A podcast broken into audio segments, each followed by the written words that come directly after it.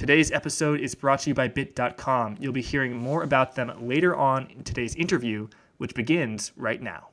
We have a special treat today for viewers of Forward Guidance. We've got two guests who know a lot about macro Juliette Declercq, uh, founder of JDI Research, and Darius Dale, founder of 42 Macro. So glad to have you here, uh, uh, both of you here. I mean, there's just so much going on. We're recording this the uh, on the first day of the Fed's FOMC meeting. The, an- announcement will be made uh, tomorrow on, on June 15th. We are recording on June 14th. Risk assets have had a very rough couple of days. In particular, crypto and bonds, gold, typical safe haven bids have been no help at all. We have so much to talk about, but uh, Juliette, how about I just ask you because a few minutes ago you said now is one of the most confusing times in macro. What did you mean by that? Why? What are some things that normally hold true in macro that are no longer true? And sort of why is this a confusing period? I'll say probably the, the one thing that probably confuses the most is um, where um, where the economy like correlates with the stock markets. And I think the same way, um, you know, we've had the biggest um, rally of uh, all time in the middle of the worst recession in, in, in 2020. What's really interesting today is really the fact that the, the worst danger, at least at the moment, uh, for for stocks and, and for risk in in general is actually the strengths uh, of the U.S. economy. So I'm hearing a lot of like uh, macro pundits, like you know, sort of. Um, um, the, the, narrative around, uh, you know, like uh, um, their view on, on risk assets being net negative because we're headed to recession. Well, the one thing about recession is we're always headed to recession. It's like this thing like uh, taxes uh, or death. You, you, know you're always headed to recession. But my view here is that recession is not the problem. The problem, the real problem, is the strength of, of U.S. demand and uh, and the strength of the U.S. economy. Yeah, Darius, could you elaborate on that idea a lot? Because I know uh, in your models you, you have grids where, let's say, growth and inflation are slowing at the same time. That's very bad for the economy, likely a recession that historically has been bad for risk assets. But I, I think what Juliette is saying is the economic news can be so bad that the central banks will just you know uh, inject tons of liquidity and that that will actually be very good for risk assets likewise the threat now if I, if I understand Juliette correctly is that if the economy is strong then the Federal Reserve will have no reason whatsoever to pivot uh, as it attempts to, to moderate inflation. And sort of the worst situation for risk assets is is a good economy. What, what do you think about that? Yeah, I don't know that the worst situation for risk assets is a good economy. It's just that the the lagging strength of the economy, particularly in the labor market, is causing the Fed all sorts of trouble and, and, and heartache because that's clearly what they're trying to slow with the tightening of monetary policy and unfortunately for asset markets, the resiliency of the labor market, and you know, we could start spouting off statistics, uh, is a real big problem.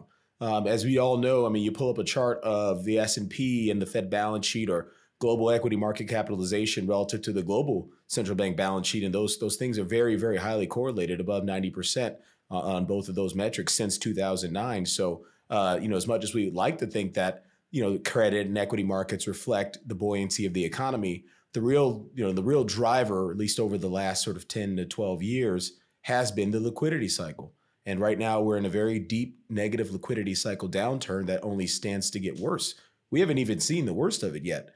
Um, in terms of our calculations, you know, we, we sort of add up the um, expected change in the Fed's balance sheet based on the projected quantitative tightening program, as well as the likely change in the reverse repo facility, um, just as a function of you know reverse repo rates continuing to get hiked and, and, and, and remain elevated relative to market pricing, we're talking about a potential 900, 900 plus billion dollar reduction in, in liquidity provision that you know by the end of this year. So they're trying to get rid of more cash from the system than that they removed all throughout the 2017 to 2019 quantitative tightening program that spanned 21 months. They're trying to do more of that in seven months, and to me, it's just a that that is the issue.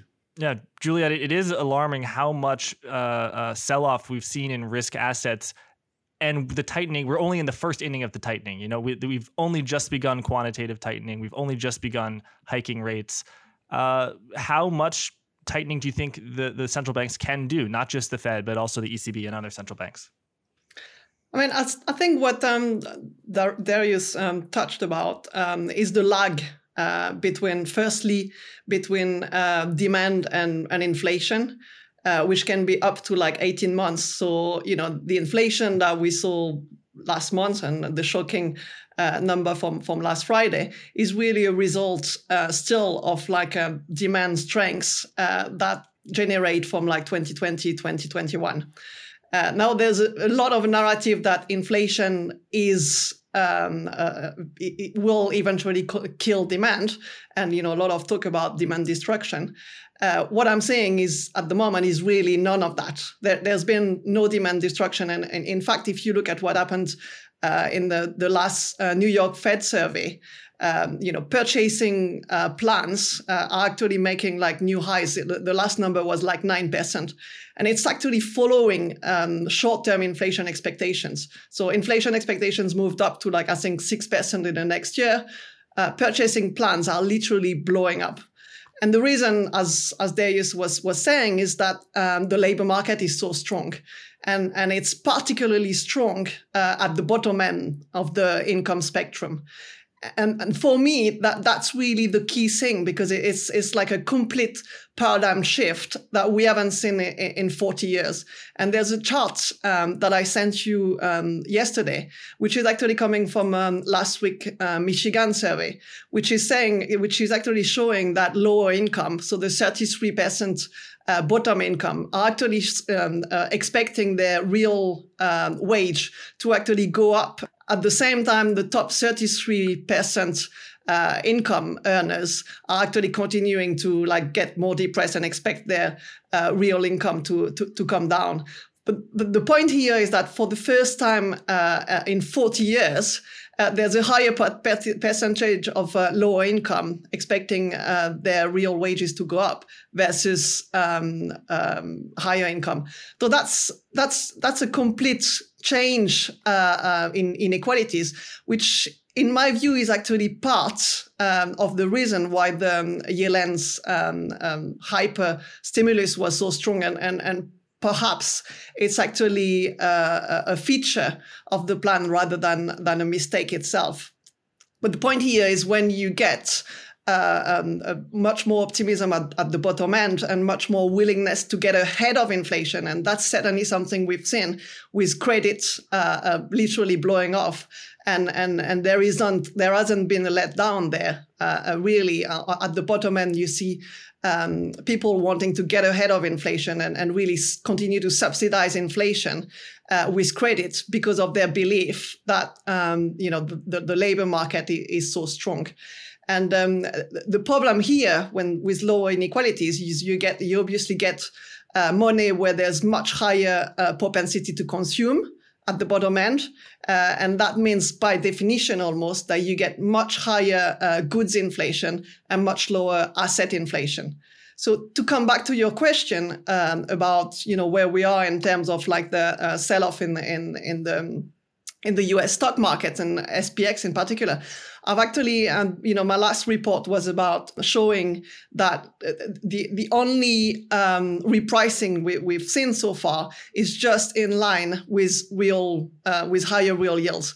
In other words, we've all we've done literally is pricing out financial repression, potentially on the back of like lower inequalities. So lower inequalities means less financial repression. You get stronger demand, stronger inflation, and by design, um, str- um, weaker stocks, weaker prices uh, on the back of uh, lower multiples. Obviously, the problem is that we haven't priced any chance of a, of a recession yet, or at least a severe slowdown. And that's actually at the time where I'm also showing that finally uh, real yields are, are now um, you know substantially positive. And I actually believe you know when when looking at different metrics, including um, um, medium-term inflation, uh, cyclicals versus defensive, or even like copper gold ratio, you can see that you know we're already in um, restrictive territory uh, in terms of like the medium-term uh, outlook, which means that at some point, but you know because of the lag between you know where um, rates are going and and, and the, the, the way it will hit demand um, you know, it's sort of like a drip until basically, I, I, don't know if it was Mark Twain saying like, you know, you go bankrupt uh, slowly and, and gradually and, and, and then um, very quickly. Um, and, and I think that really what, what will happen at some point in the next, you know, six to nine months, uh, you know, what looks like a Fed which is far behind the curve, and I agree, it certainly is, is going to end up uh, massively uh, on the hawkish side. And, and, and the more you're trying to hit um, with with higher rates today and potentially with a rate shock tomorrow, responding to like a 18 months old uh, data, which which we got last last week, and the more likely you are to to basically overshoot. And, and and the more likely you're going to end up with a with a hard landing because you won't be able to U-turn uh, fast enough. I, I happen to think that we're very likely to to get something that looks like a hard landing, and here's why. I think the Fed does a poor job of communicating just how little they understand where the neutral rate is. It's obviously a, a, a, theoretical construct that cannot be observed. And so the reality is, is every time we go forward in time and we have an economic cycle, particularly an economic cycle as as as weird as this one has been, right? We're, we're way above trend from a goods demand perspective, way below trend from a services demand perspective. And so that means from a from a supply perspective, the economy is just running all off kilter. Um, you know, we don't have enough stuff to buy, and we're not demanding enough services, and so the sort of reshaping of the economy, you know, maybe it raises the neutral rate, maybe it lowers the neutral rate, but it's very likely that the Fed has to tighten until they see things start to break, more things start to break. Obviously, we got the break uh, in asset markets, and same deal with credit yields. Uh, if you look at the Bloomberg Barclays uh, yield to worst, the aggregate yield to worst for the for overall credit market, we're at a three sigma uh, uh, move on a trailing three year basis, and obviously we've always seen a significant slowdown in growth. Same deal with mortgage rates, three sigma move, always see a significant slowdown in growth. So the Fed has has done enough from a forward guidance perspective, and, and shout to you, Jack. you, you you you picked the best name for a podcast, quite possibly ever, at the right time.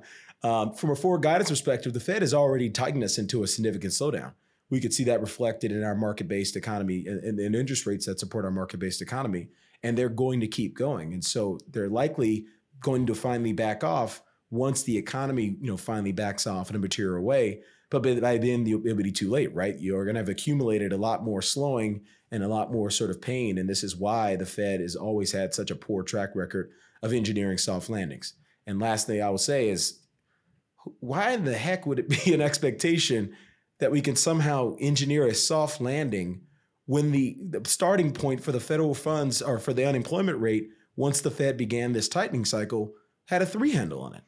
I mean, that's that's in the that's in the zeroth percentile of all time unemployment rates. It has nowhere to go but up. And so, to me, I think I think this expectation that you know soft landing, softish landing, hard landing, I, think this the, the, the debate is is moot in my opinion. Um, we're very likely to see a significant slowdown in growth. Could we get into a recession? Yeah, maybe. Um, we're certainly seeing recessionary signs. If you look at you know consumer savings rates, um, if you look at you know some of the, the sort of more material slowdown in income growth, if you look at uh, the rise in, in, in revolving credit use, you know we typically see a significant increase in the growth rate of revolving credit credit card debt into recession, which obviously means that consumers are stretched thin from a budget perspective, and so uh, it's our view again that that growth is going to slow significantly. Whether or not we get a re- recession is a moot point. I think the the answer is is, is the economy is going to get a lot weaker. Um, just to add something on that, I think for me, and it was really the the metric that gave it away in um, in '99. I think uh, for me, it's really the the U.S. credit impulse, which which will fit into uh, weaker demand from from now. As as you said clearly, uh, real income is already negative. But you know, if you're adding the, um, the sort of like employment growth as well, which is you know not negative yet. I mean, it continues to like uh, add up to uh, aggregate demand, but at some point, obviously, we will get to zero, and and, and the only driver of um, um, demand will be basically real wages.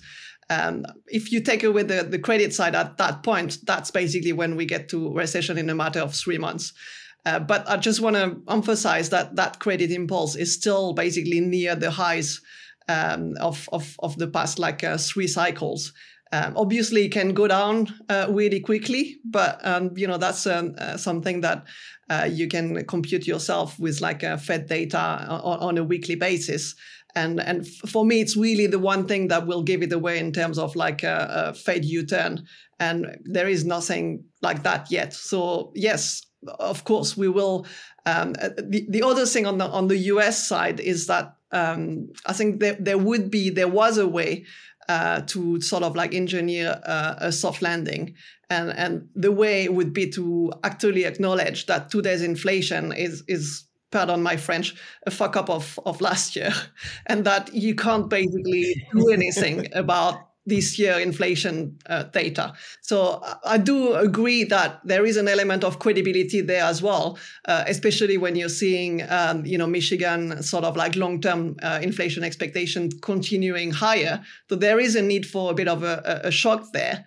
Uh, but I think it would be a lot better in terms of communication to acknowledge acknowledge acknowledge the the, the screw up and, and the fact that uh, the Fed cannot do anything about next month's inflation and can pretty much do nothing about uh, end of year inflation because there is firstly a lag between uh, you know FCI and, and demand and then a massive lag between demand and inflation, uh, which means the whole process process is, is basically 18 months. Uh, which which kind of like make me make, make me smile, uh, you know, suddenly looking at uh, adding another 50, you know, 75 base point um, per meeting in, in, in the next two months, just responding to, to last week's data. Uh, so for me, there was a way of, of, of sort of like engineering a, a, soft landing.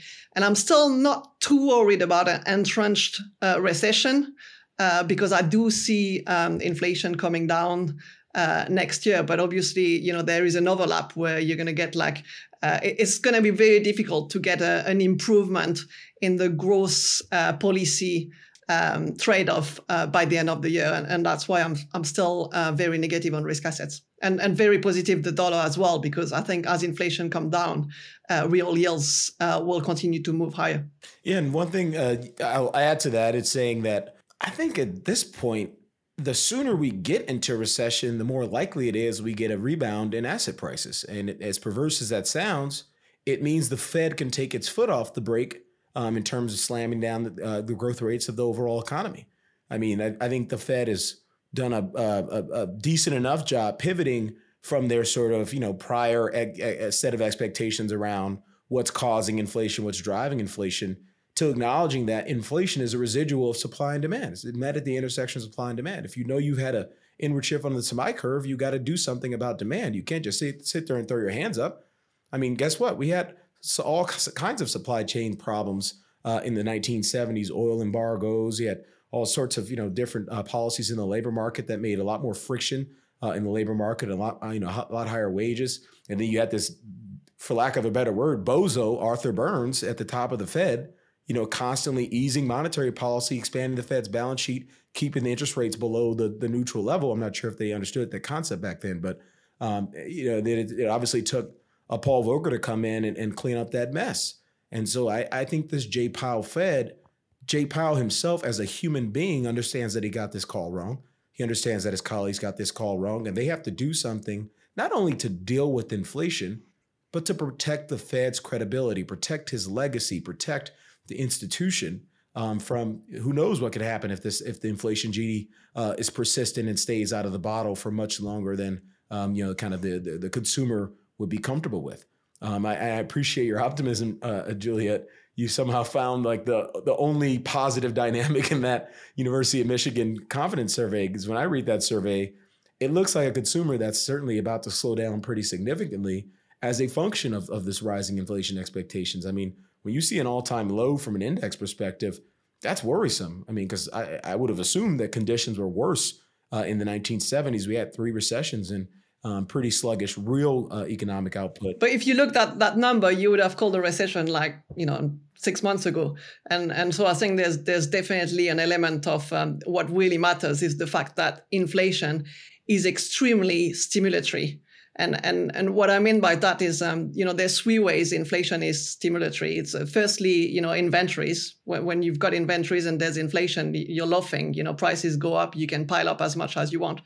The second thing is like when there's inflation, uh, uh, the labor market is a lot stronger.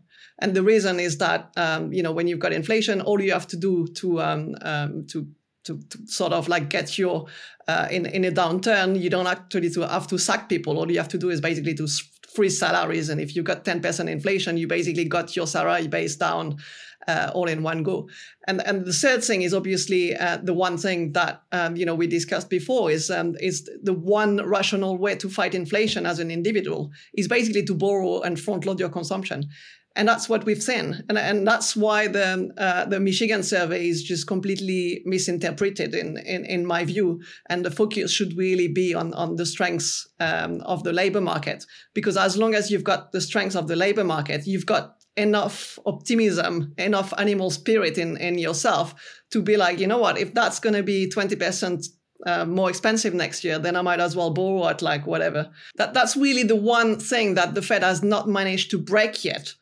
Um, and and and and that's that's sort of like for me the main worry in terms of how much we're gonna have to overshoot uh, to basically break uh, that animal spirit and, and that like strength, uh, which is due to the, the stimulative effect of, of inflation, which, as you said, you know, nothing we've seen in, in our lives. I mean, I wasn't there in the 70s, or I was, I was there, but I wasn't trading or analyzing anything. Yeah, uh, I, I just want to uh, shift to talking about financial conditions. Uh, are we anywhere close to a, point at which financial conditions are sufficiently tight to even begin moderating inflation? And I, I'd note that so much of the tightening of financial conditions you know the financial conditions it's risk-free rates treasury rates equity prices uh, equity risk premium credit uh, uh, credit spreads as the dollar. Um, so much of it has been in the dollar as well as the uh, uh, uh, the Treasury market, which the Federal Reserve sort of you know has kind of on, on a puppet string via forward guidance. Um, and you know, I think yesterday we saw a hist- uh, you know one of the biggest sell-offs in the short term of the yield curve since I think you know uh, the summer of 2009. So on the risk-free Treasury rate, we're seeing a huge tightening of financial conditions, but on the equity and credit market, are, are we anywhere close to you know where we need to go for for inflation to moderate to actually have a reverse wealth effect? Um, uh, Darius, how about how about we, we start with you? No, no, the answer is resoundingly no on that on that front. In our opinion, um, when you look at something like the um, the Goldman Financial Conditions Index, you know we're still technically very narrowly in accommodative territory. I mean, this thing could shoot up another you know two three points uh, relative to where it's been you know in in you know particularly when it's in and around recession. And then you look at the um, the next 12 months earning yield for the S&P, it's at 6.09% this today. Could easily get over 7 8% if we again if you're talking about pricing in something that looks like a recession. Again, we, this is this is a if you talk about recession, I definitely agree with your point, Juliette, that the the University of Michigan uh, confidence survey is is largely misinterpreted. Uh, it's not doesn't have a particularly high correlation to consumer spending, et cetera. I think it's just a, you know sort of a, a barometer of how people feel and it really, quite frankly, it's just you know it looks exactly like the uh, the president's approval rating in that regard. So um, there still needs to be a lot more damage done um, from a from a labor market income generation perspective. You look at aggregate income, you know, growing at eight percent on a three month annualized basis. That's way too high to see consumer demand buckle um, in a material enough way to, to, to to you know reduce that that demand curve. Um, and so, you know, to answer your question, Jack, no, I think financial conditions are still uncomfortably loose which is why I believe most uh, the right thing to do is to remain bearish on risk assets. You don't need a recession to see a 30 40% drop in the S&P. If you saw a 30 or 40% drop in the S&P, it's likely to aid and abet causing a recession, but you don't need you de- you definitely don't need that. There's plenty of economic history and market history of the market, you know, selling off pretty uh, pretty aggressively, you know, just on policy alone. So um, on on on FCI, my view is that uh, potentially we would be at, at levels that should bring uh, down demand and, and in turn uh, inflation. Um, in fact, I've got a, um, um, a model which is um, just looks at um, demand as a you know um, a result of real income and and the credit impulse. So looking at everything that uh, all the income uh, in the economy, and and what's really quite interesting and and I'll send you the chart later and maybe you can put it on on, on screen uh, later is, is that there's a very clear uh, nine months lag uh, between where uh, FCI versus and, and I'm looking at FCI as a, um, a you know versus last year. I, I, believe you know it's the the change in, in the change in FCI which which moves demand uh, rather than the absolute level. But what's what's really clear from from that chart and and from other uh, pieces of of analysis is that again, you know, FCI today is a lot tighter and is probably tight enough to bring down demand. But the problem is it's in nine months. And, and in the meantime, as you say, you do have to overshoot. So I, I completely agree with you that we will tighten a, a lot more and we will over tighten. And for the good reason that, um, you know, the fi- uh, tighter financial conditions actually drip uh, uh, in, into the economy until finally you get the slowdown. And that's the time where, you know, equities are not just pricing uh, lower financial repression, but are also starting to price, uh, uh, you know, stagnation and, and potentially a recession. So by design, we will get a lot tighter and, and it will be slow at first and the Fed will have to push it. And at some point, the Fed won't have to push anything anymore. And it will be like um, sort of like end uh, 2018, where, you know, you get the like, whew, like 20, 20% down and, and the U-turn except this time it's not obvious that you're going to be able to make a u-turn because um, you know i think it's a good time to like move to the ecb but if you're if you know if you're in the middle of a recession with like 10% inflation uh, which can easily happen because of the lag between you know lower demand and, and lower inflation, then the question is, what do you do? You can't you can't print, you can't um, lower rates, and so that's sort of like the the third. Uh, the, the first two things is like double whammy pricing first financial repression then um, pricing lower earnings and then potentially price today's episode is brought to you by bit.com a leading cryptocurrency trading platform from spot to futures to options trading and more, Bit.com has it all. So whether you're a seasoned investor or you're new to the game, you need to be on Bit.com. Bit.com has launched a zero taker fee option campaign until May 10th. To enroll, email VIP at bit.com. That's bit spelled B I T. So email VIP at bit.com and tell them I sent you. The fact that there is nothing central banks can do. And potentially in the US, it won't be much of an issue, but it's certainly an issue that I see um, an acute uh, issue in, in, in Europe, where on top of everything, the central banks have, have, the central bank, the ECB, has to deal with like fragmentation and, and the fact that um, debt to GDP ratio, which were never an issue before because you were able to, thanks to the ECB and thanks to monetization, you were able to um, issue debt at deeply negative real rates and, and certainly at levels below um, real uh, the, the, the level of like real GDP growth, uh, which means that there is no risk of, um, of, of debt to GDP ratio spiraling. The problem is now you actually have those like sovereign spreads exploding, uh, which means that potentially where there is uh, the worst risk um, of, um, of, of, you know, the recession, e.g. in Italy, where there's also like the higher uh, debt to, to GDP ratio, you potentially will not be able uh, to, to, to actually resort to fiscal uh, policy and, and, and because firstly because monetization outside of a deep crisis is actually you know outlawed uh, in Europe. So I think that's really where uh, my focus is at the moment. You know, the Fed might be able to uh, engineer something that doesn't look too much like an abyss, uh, but I'm worried about uh, what's happening in, in Europe, where you know I think that the recession is clearly already in the cards. Uh, inflation is um, you know near 10 percent, uh, mostly supply driven, and the ECB is is, is also trying. Uh, to basically avoid, uh, you know, sovereign spreads exploding with absolutely zero tool uh, in, in its hand. Um, and, and the reason is that before, you know, you were always able to, um, you know, keep pumping credit by um, lowering real yields, and and that's that's basically done. Um, you know, the end of free money. Uh, we always knew that you know the MMT would basically like hit a wall uh, when there is inflation. I think that's something that we always talked about, like two two years ago. You know, like MMT is going to end when there is inflation, but there isn't much talk about it today. Uh, the fact that you know potentially free money is dead and and we are going to be having um, to deal with with with the cycle uh, without the, the fiscal help and and with very little counter cyclical uh, tools tools in hand. So it sounds, uh, you know, by news accounts as well as by your own account, it sounds like Europe is in quite a quandary. The financial markets, as well as as the economy, as well as politically.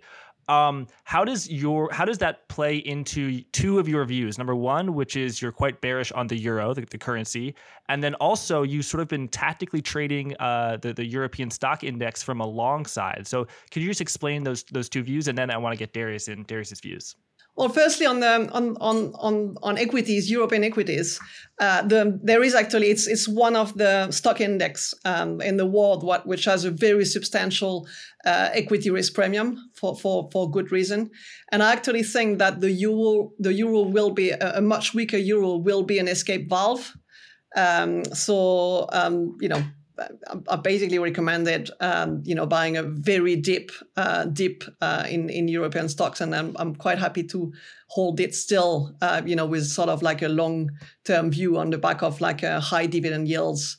Uh, and and very and an extremely high uh, equity risk premium, which is already pricing uh, a severe a severe slowdown and, and, and, a recession.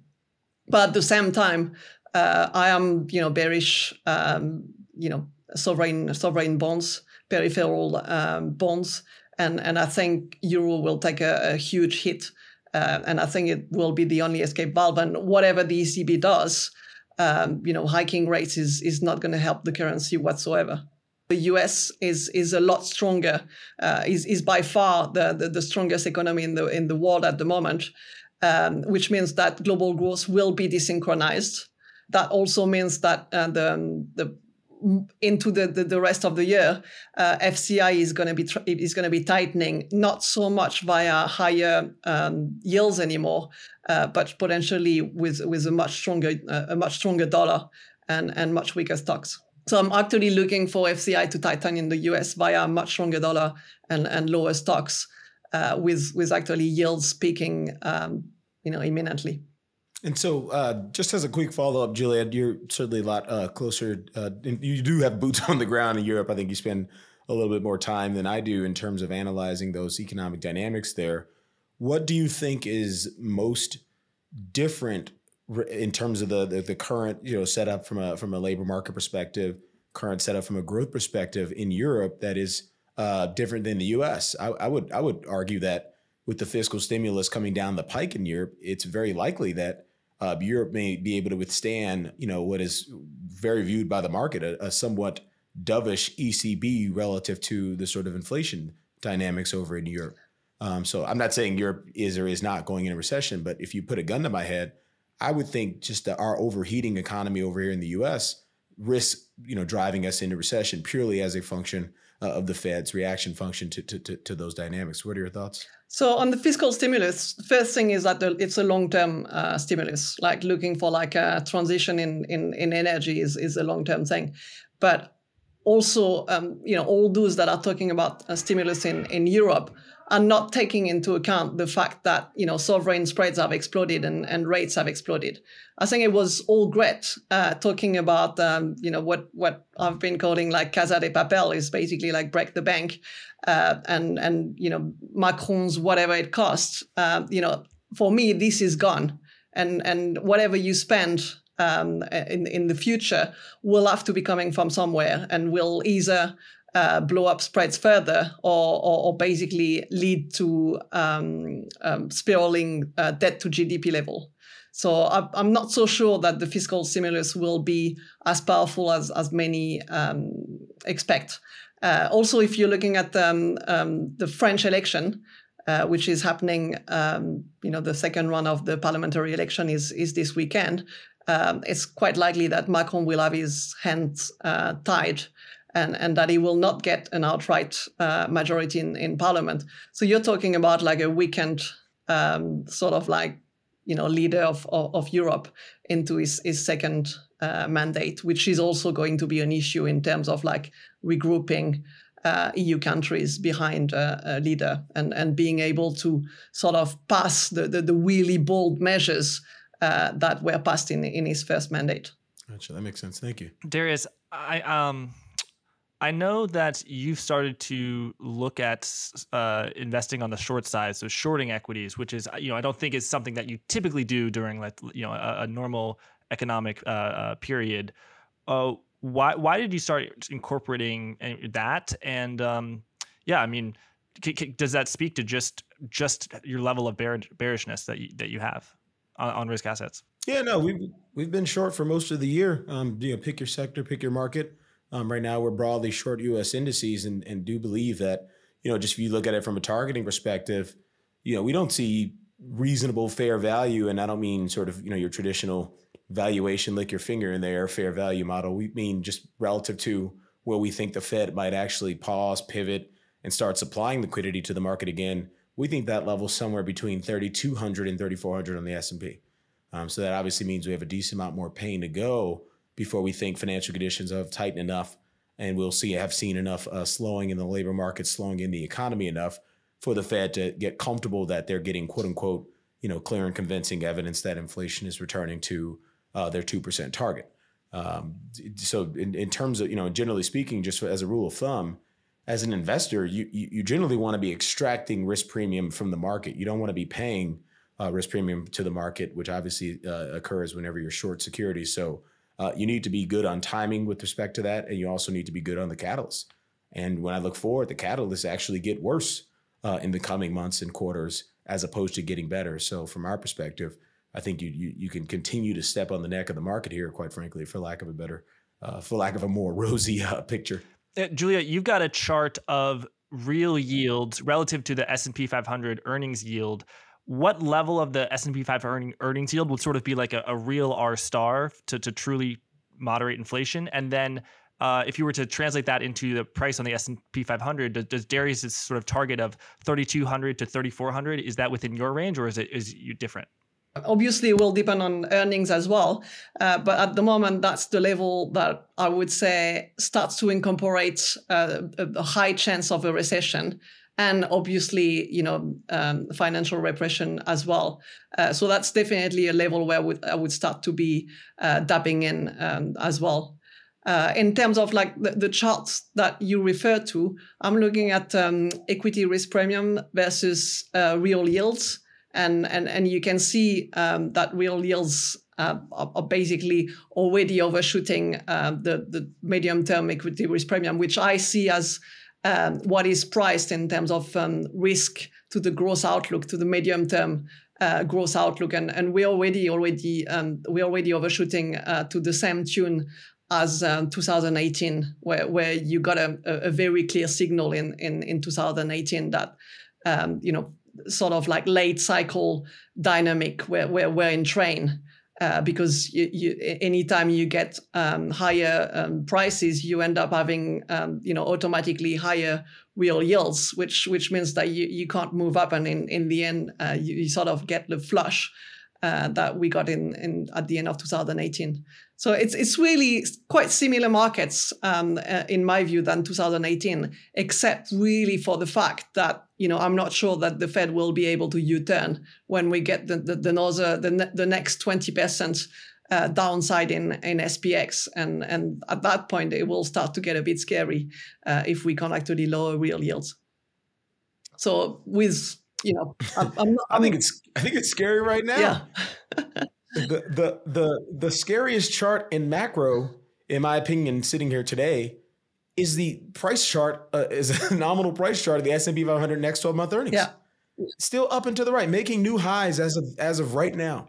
I don't know what what how good the, the, the dope Wall Street analysts are smoking, yeah. but they need to take those numbers down, and we're not going to see a durable bottom in the stock market until those expectations come down. Just, just to explain that for the, for the audience, Darius. So that's uh, analysts on Wall Street sort of uh, making the numbers up or you know projecting which sometimes they are correct but those projections for future s&p 500 earnings are still up. So when we say the earnings yield is is so and so that is incorporating those earnings. And if those earnings are wrong because growth is slowing we have a recession then then that is uh, something to watch out for. 100% absolutely yeah. What's really madness is is how much you've you've basically taken down earnings globally. Uh, if you're looking at the MSCI um, earnings year on year, and you're definitely seen like massive downgrades, and in S and P not at all. And and it's I completely agree with you. It's it's just. Um, I do I do think that the US economy is a lot stronger and I do think that final demand there is a lot stronger and there's actually a structural um, you know, structurally higher demand than than pre-crisis, which explains um, uh, the burst of inflation. But I still don't see how earnings um, uh, make any sense here. Yeah, I mean, uh, just two stats I'll throw out you. You look at um, unit labor cost inflation running at 8% year over year. That's the fastest number we've seen in four decades. You have non farm productivity down 0.6% year over year. That's the lowest number we've seen in four decades. Those two numbers, if they stay anywhere near there, which you could argue maybe they're likely, at least on a unit labor cost perspective, are likely to continue climbing. There's no way in in in, in you know for part of my French as well. There's no way in hell S&P earnings won't won't you know look flirt with something that looks like a profit recession. In fact, I think investors you know that's probably the next leg down if you think about it from a market perspective, which is companies having to report reality about their cost structures. Yeah. I mean, we know this at S at 16 percent, the S&P 500's operating margin is 200 basis points higher than any prior peak in history. I mean, we can have an earnings recession just to go back to the old prior peak. And obviously, if we start slowing in a material way, you know, the, pri- the, the previous prior highs is very unlikely to be the destination. So, um, from our perspective, I, I think there's a lot more sort of pain to come as it relates to surprise risk, you know, particularly on corporate profits. I've got a question I, I want to ask both of you. Juliette, I'll ask you first. What do you think is the uh, level that will be an appropriate overshoot to moderate inflation on the Fed funds rate. So I think the terminal rate implied by the the forwards curve is about 3.9 percent. Do you think the one, one number one? Do you think we'll get there? The Fed will get there. And number two, do you think that is sufficient, or the Fed will have to go even higher to overshoot and really moderate inflation, as you say? So before uh, we had the Russia uh, Ukraine war, and and when global uh, growth was more um, synchronized, uh, e.g., there was this this big like a uh, uh, dumping in growth in in China and and obviously in Europe as well. My view was that U.S. rates needed to get um, above four percent before you were going to be able to um, slow down inflation. Um, in the meantime, uh, growth, uh, global growth has strongly desynchronized, and I now expect uh, the strength of the dollar and much weaker uh, stocks to actually do part of the job that uh, rates uh, should have been doing.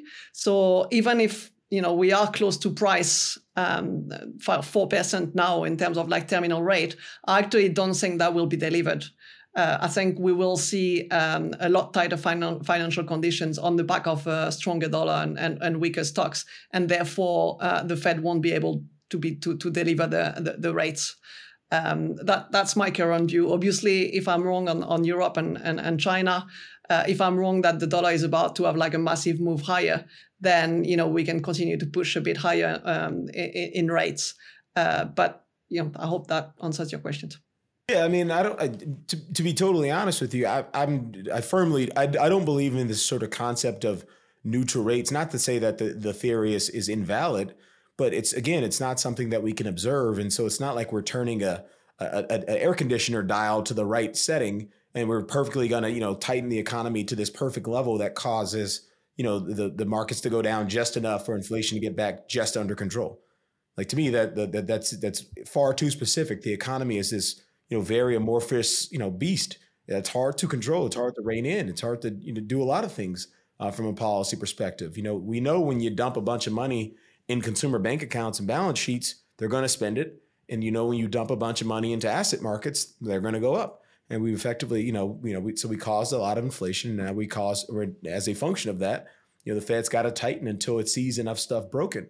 And whatever that level is, you know, then we'll look back in history and say, okay, that's probably where the neutral rate was. But I mean, I think this expectation that we can, you know, ex ante determine that is is a, is a, is a, is a fool's errand, for lack of a better term. I think what's really happening is th- there's, you know, I forget how many members are on the FOMC. It's you know 12 to 15 members. They're sitting around a table going higher, higher, balance sheet lower, rates higher, and they're going to do that until they see enough damage uh, from the, from the economic perspective that gives them confidence again that inflation is returning to their trend. So it's it's it's we're, we're, we don't need to be specific. We just need to know things are going to get worse from a tightening perspective. And so, given both of your macro views, how are you thinking about asset allocation, in particular, a safe haven? You know, back in the good old days when stocks would go down, bonds would go up, uh, maybe gold would go up as well we are no longer living in these days. Long duration bonds have had a record sell off alongside stocks, and that you know the correlation has has been the opposite of what people have, had to expect. So, you know, Darius, when you're constructing a portfolio, how are you thinking about bonds and do you, are you looking for bond proxies now that bonds are no longer working?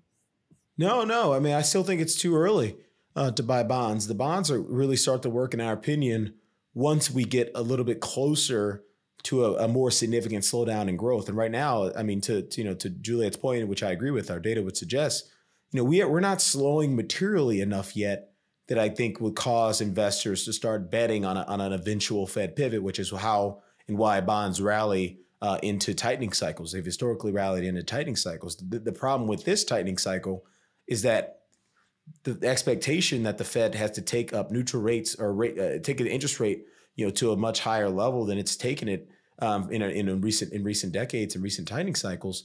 You know that that is what's scaring the bond market here. And so, just from an overall asset allocation perspective, at 42 Macro, we have, you know, in terms of what we have represented in the portfolio, there's sort of four key themes that I think um, investors should be taking advantage of. Uh, number one, short U.S. equities and credit. I mean, to me, that's about as no-brainer trade as as you as as, the, as, there, as there, typically ever is in, in, macro. I mean, you basically have every every factor working against it from a macro perspective when you look at the growth cycle, the inflation cycle, and liquidity cycle, and oh by the way, the profit cycle, which is still yet a major shooter drop. Uh, the number two theme, we continue to be long uh, energy and agricultural commodities. I mean, there's no signs of a, of a real material alleviation from a supply perspective on the on those on those goods. We're certainly seeing uh, a, a, a, drawdown in in, in in prices for uh, base metals as a function of the global growth slowdown. That's a lot more um, receptive and, and, responsive to, to those dynamics. But things like energy and ag can very much continue rising in price well into a recession if we get one. Um, the third theme, we think the Chinese economy, um, to Juliette's point on desynchronized growth, um, China is is very much likely to be on a, on a, on a, uh, on a different path from a growth perspective. They ba- they're basically we're in recession for the last you know couple of months in terms of the zero COVID policy, and very you know we're not saying we have any real edge on you know the alleviation of zero COVID, but we certainly believe um, the Chinese growth cycle has inflected higher. Our data suggests that our grid models projecting them to be in reflation. That's growth up, inflation up uh, for an extended period of time. And so, you know, being having exposure to China would be the third theme. And then the last theme, I think, you know, in anticipation of finally getting uh, to a place in the bond market that makes sense to buy yields. And really, what that means is getting to a place uh, in the growth cycle that you know makes sense for you know investors to start allocating to fixed income and size. Um, then it's it's cash. You know, again, you have a big cash position so that a when bonds do start to rally, you can you can allocate to that and you still want to maintain a, a, decent cash position. Once we get closer to what we think is the bottom of the growth cycle, you actually have money to buy stocks and crypto and everything else on the cheap. And this is the problem with most investor portfolios. They came into this year extremely long of risk assets. You know, I mean, you look at um, you know, you take the flow of funds data, and you look at the equity ownership, and this is U.S. Um, U.S. data, but I would imagine it probably looks very similar across the world you know, we had hit up north of 30% in terms of the ratio between equity ownership and overall net worth. That's that was an all-time high uh, heading into Q1 or Q4 or Q1 of this year. And so every single time we've seen uh, that that cycle peak, which it looks like it very clearly has, um, you've typically seen a, a, decent crash in the stock market. Um, that's the same thing with the broader business cycle. Same thing with the broader valuation cycle. I mean, this is as cheap as or, or as expensive as the market has ever been when you take the S and P's uh, next 12 month earnings yield and subtract CPI from it to get sort of a real valuation metric. You know, you know, it may be a little bit of loose accounting there, but the reality is we've only had six inversions in that that metric going back to the you know the early, the early 1960s, and the median drawdown in the S and P is minus minus 41 percent from those negative prints. So you know, this is a very overvalued market, a very overowned market, and you're not going to see investors really pile into fixed income until they can get a handle on you know maybe seeing a pivot an eventual pivot out of the Federal Reserve, which will only happen uh, with more pain and risk assets and, and a deeper growth mm. slowdown.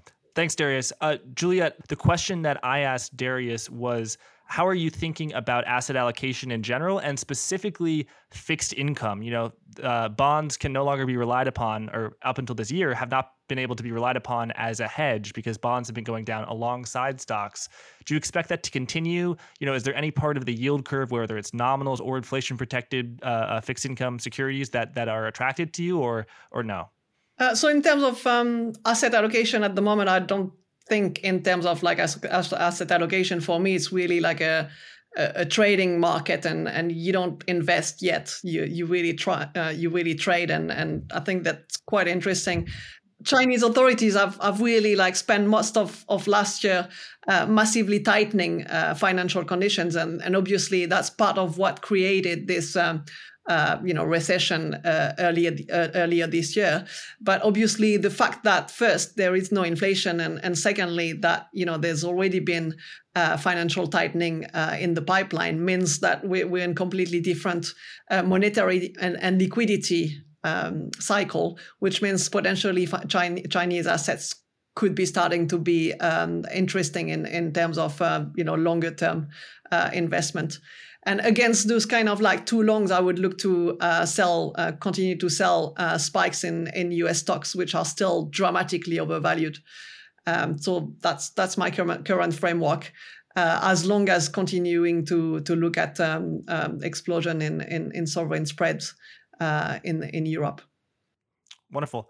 Um, thank you, thank you, Juliette. Well, uh, thank you both for this has been a fantastic conversation. I feel like you both are cautiously bearish on the S&P 500 uh, for slightly different reasons. Either they have to do with inflation or recession, uh, or, or, or both of them. But uh, yeah, I've learned a lot. I uh, would love to have uh, both of you. You know, I feel like this is a great pairing. Um, Darius uh, and Juliette, thank you so much. Thank you everyone for watching. You de- definitely should check out the research services of Darius, that is 42 Macro, and of Juliette, that is JDI Research. Thank you so much, and thank you, Darius and Juliette. Thank you, Jack. Appreciate you, Jack. Thank you, Juliette. This was awesome. I'd love to do it again. Yeah, I, I was I was very happy to meet you, and you know, hopefully soon uh, for real. There is something that you need to be doing right now, and that is reading the Blockworks daily newsletter. For top market insights and the latest in crypto news, you have to subscribe to the Blockworks daily newsletter, and you can do so by clicking on the link in the description to this video or by visiting blockworks.co forward slash newsletter.